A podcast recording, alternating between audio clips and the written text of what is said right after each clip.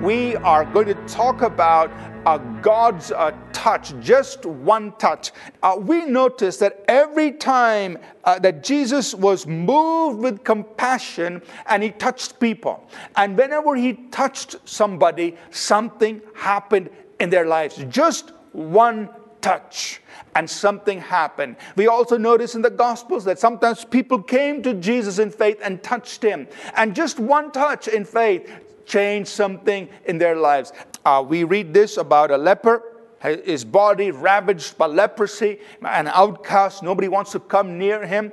But here, somehow, you know, he sees all this big crowd around Jesus, and, and Jesus finished the Sermon on the Mount, and he's coming down the, the hillside, and somehow this leper gets to close enough to Jesus to say this to Jesus. He says, Lord, if you are willing, you can make me clean. And this is what happens in Mark chapter 1, verse 41. The Bible says, Jesus moved with compassion, stretched out his hand and touched him and said to him, I am willing, be cleansed. And the Bible says he was cleansed immediately. In, in, in Matthew chapter 8, uh, he finds out that Peter's mother in law was sick of a fever and she's laid down there. And the Bible tells us here in Matthew 8, verse 15, he touched her hand, and the fever left her, and she arose and served them. You know, there were two blind men in Matthew chapter 9 verses 29 and 30 they heard about jesus and you know i'm assuming somebody was helping them move around and uh, you know they said hey jesus is passing by. Shout shout jesus passing by. And so here were these two blind men and they began to cry out. The bible says son of david have mercy on us. And here's what the bible records in matthew 9 29 it says he touched their eyes saying according to your faith let it be to you.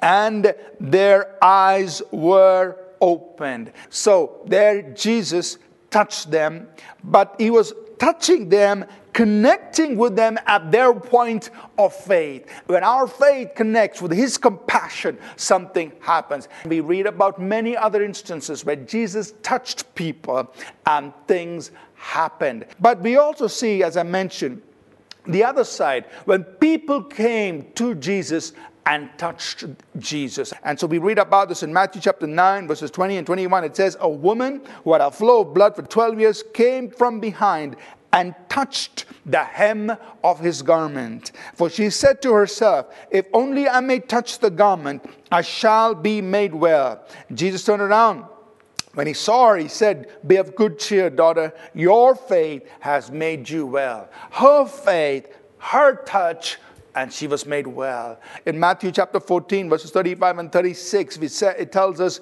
about great crowds of people. It says, When the men of that place recognized him, they sent out into all the surrounding region, brought to him all who were sick, and begged him that they might only touch the hem of his garment, and as many as touched it were made perfectly well. Now, what if you were in that crowd? What would you have done? Would you have stood there and said, hmm, maybe it's for them, not for me?